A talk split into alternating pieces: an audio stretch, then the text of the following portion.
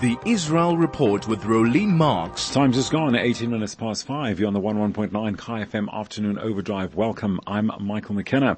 Well, joining us now on the line to give us an update on what's happening in Israel, Rolene Marks, our correspondent from Israel. Rolene, good afternoon to you. Thanks for joining us. Do you have any breaking news? I saw some breaking news earlier on about rocket barrages. Am I correct? We have had several throughout the course of the day. We have had four people injured in a direct impact in Netivot. This is very, very close to the border with Gaza. Right. A lot of uh, rockets and projectiles being fired. And earlier today we had three in very quick succession to central Israel, just north to the, uh, the Sharon region, which is Ra'anana, Kfar Saba, Herzliya, those areas.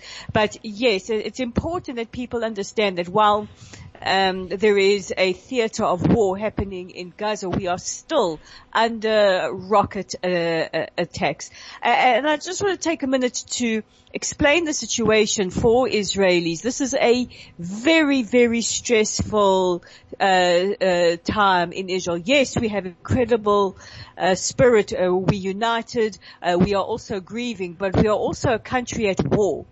Um, uh, and this is not like other operations like Protective Edge or, or others before that. We are a country on a full war footing. We are a country at war. I, I don't think people really fully comprehend just how serious the situation is here. And it seems to be uh, there seems to be an escalation as we uh, we're looking at a possible um, intensification of ground offensives going on right now. Rolene, am I correct? Well, there has been very, very heavy fighting mm-hmm. today. Uh, the IDF taking out a significant amount of uh, Hamas terrorists as they come out the, the tunnels, but also eliminating several of their uh, commanders mm. and leaders. We, we still have our hit list. Uh, on the hit list are people like Sinwar, Haniya, you know, those type of people. We plan to eradicate right. Uh, Hamas in, in their entirety. And whilst this is all going on, uh, there are those calling for ceasefires. Uh, that seems to be mounting all the time. Israel standing firm, along with the United States. There will no be, never be a ceasefire. Tell us why. What is Israel's position on that? Okay, so so people who understand the type of enemy that we are, are, are dealing with with Hamas, and, and, even Keir Starmer, he is the UK Labour leader. Even he said just a short uh, while ago at Chatham House, he said absolutely no ceasefire. Yes, maybe humanitarian pause, but no ceasefire. Mm-hmm. Uh, first of all, I want to explain to people because I, I know many people mean well when they say ceasefire because they think that that's the logical end to hostilities. But understand that we are in the Middle East. And the Middle East's uh, laws of engagement are different to any other region around the world. You're not dealing with two Western countries. Mm-hmm. You're dealing with a region where only the strong survive. If Israel does not respond to Hamas and, and, and respond with all its might uh, and respond effectively immediate, immediately, it sends a message to other terror organizations like Hezbollah, Palestinian Islamic Jihad, uh, Iran, that they are, are free to attack Israel without consequences. Having said that, I don't think any country, I don't think the United States, I don't think the United Kingdom, any country, if it had uh, th- its citizens murdered, raped, mutilated, slaughtered, the level that we've had here. And I know that there are, are some out there saying fake news, it's AI. It's not AI or fake news. This is very, very, very uh, real. This was a, a, a second Holocaust being carried out on our soil. Today we had um, uh, archaeologists in Kibbutz Be'eri looking for the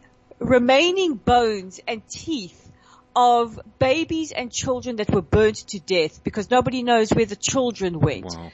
I mean, th- this gives you a, mm. an understanding mm. of the, the, the, the depths of depravity. I know that there are people out there, your foreign minister included, saying unsubstantiated reports about beheadings. And I know I'm being graphic and gruesome, but you must bear witness. You must hear this. And I don't know what it takes. I don't know how many uh, IDF who were there, including the, the commander of our, our rescue forces, uh, Colonel Golan Vach, who said, what do you mean decapitated baby? I held a baby decapitated in my hands. Forensic uh, pathologists first responders. Our Magen David Adom, I spoke to a first responder uh, today.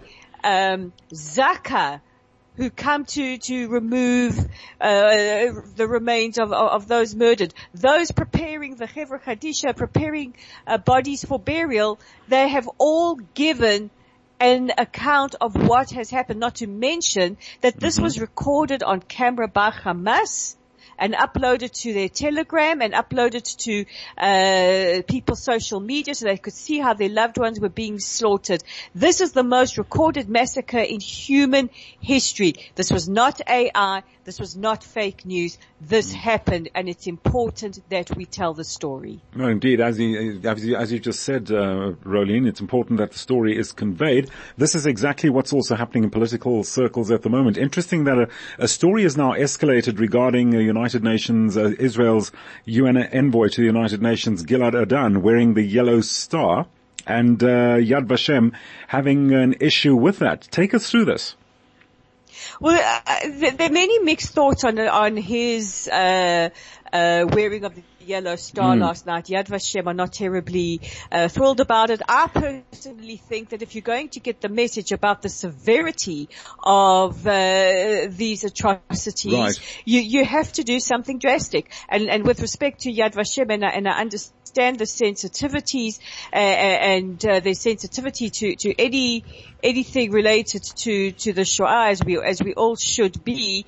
Um, we are dealing with a United Nations that couldn't on Friday condemn the atrocities of the 7th of October, couldn't even mention it and couldn't not only mm-hmm. not mention it, but call for the immediate release of, of the uh, hostages being held by Hamas. So last night at the Security Council, who had an emergency session about Gaza, notice, Michael, I'm still waiting for the emergency session mm-hmm. uh, to t- that should have taken place on the evening of the 7th of October, or at the very latest, the 8th of October.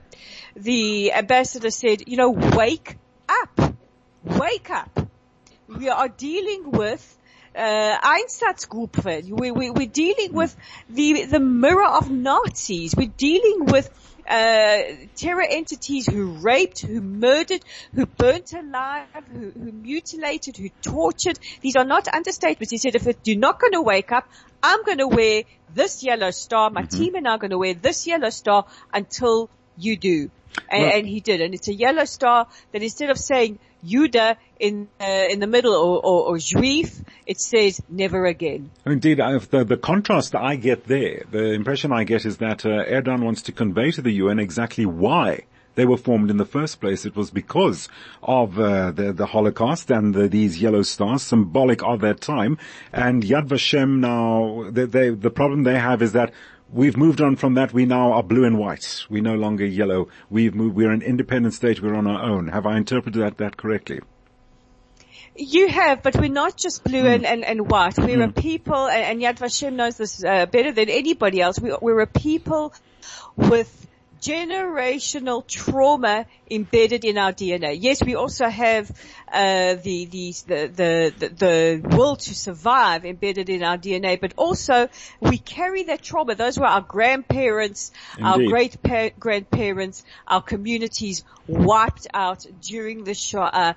And just over three weeks ago, we saw whole communities, families, uh, nobody was exempt. And, and, and here, when I say nobody was exempt, anybody alive in, in their way was mowed down. I've heard testimonies coming from Bedouin, Bedouin saying, we, we, you know, we, my, my wife was wearing a hijab. She was wearing a hijab. They shot her four times. Do you shoot somebody else? A, a woman wearing hijab. Uh, I've, I've, heard from Arab Israeli uh, cousins of paramedics saying he was a paramedic. He was there to help. I spoke to a paramedic today who said the the calls, the distress coming in for, uh, to our call centers was more than anybody could bear. Thai workers, two Tanzanian nationals, two Tanzanian mm. nationals, Clemence and Joshua, remember their names. They were in Israel on an uh, uh, uh, on an agricultural program, learning our technology to take back to uh, Tanzania even six uh, Palestinian workers from Gaza, because they were working um, in Israel, coming into Israel, they were killed. Nobody was exempt. Not an animal, not a human. And staying on the political front, uh, you know, Rolene, you, in contrast to that, something that we agreed to just touch on a bit quickly earlier on was uh, Iran's leader now visiting Africa, including South Africa. Your take on that? It's absolutely preposterous. It's absolutely unbelievable that South Africa wants the um, wants the bastion of uh, conflict resolution, of uh, coming together, of overcoming uh, discrimination and inequality, panders, pun intended, or pandors, uh, to right. the largest mm. sponsor of terrorism around the world, a rogue state dedicated to the annihilation of another state, the Jewish state. And as we've been warning the world since October the 7th, don't think it ends with us. Hmm. Clear messages, strong messages there, Rolene, that you brought out. Really, emotion is needed now to emphasize the point to everybody as to exactly where things stand and what we ought to be paying attention to and what we ought to be recognizing at this point in time. Rolene, thank you so much for joining us this afternoon, just to give us the background once again on what's happening in the Holy Land at the moment. Rolene Marks, our correspondent from Israel.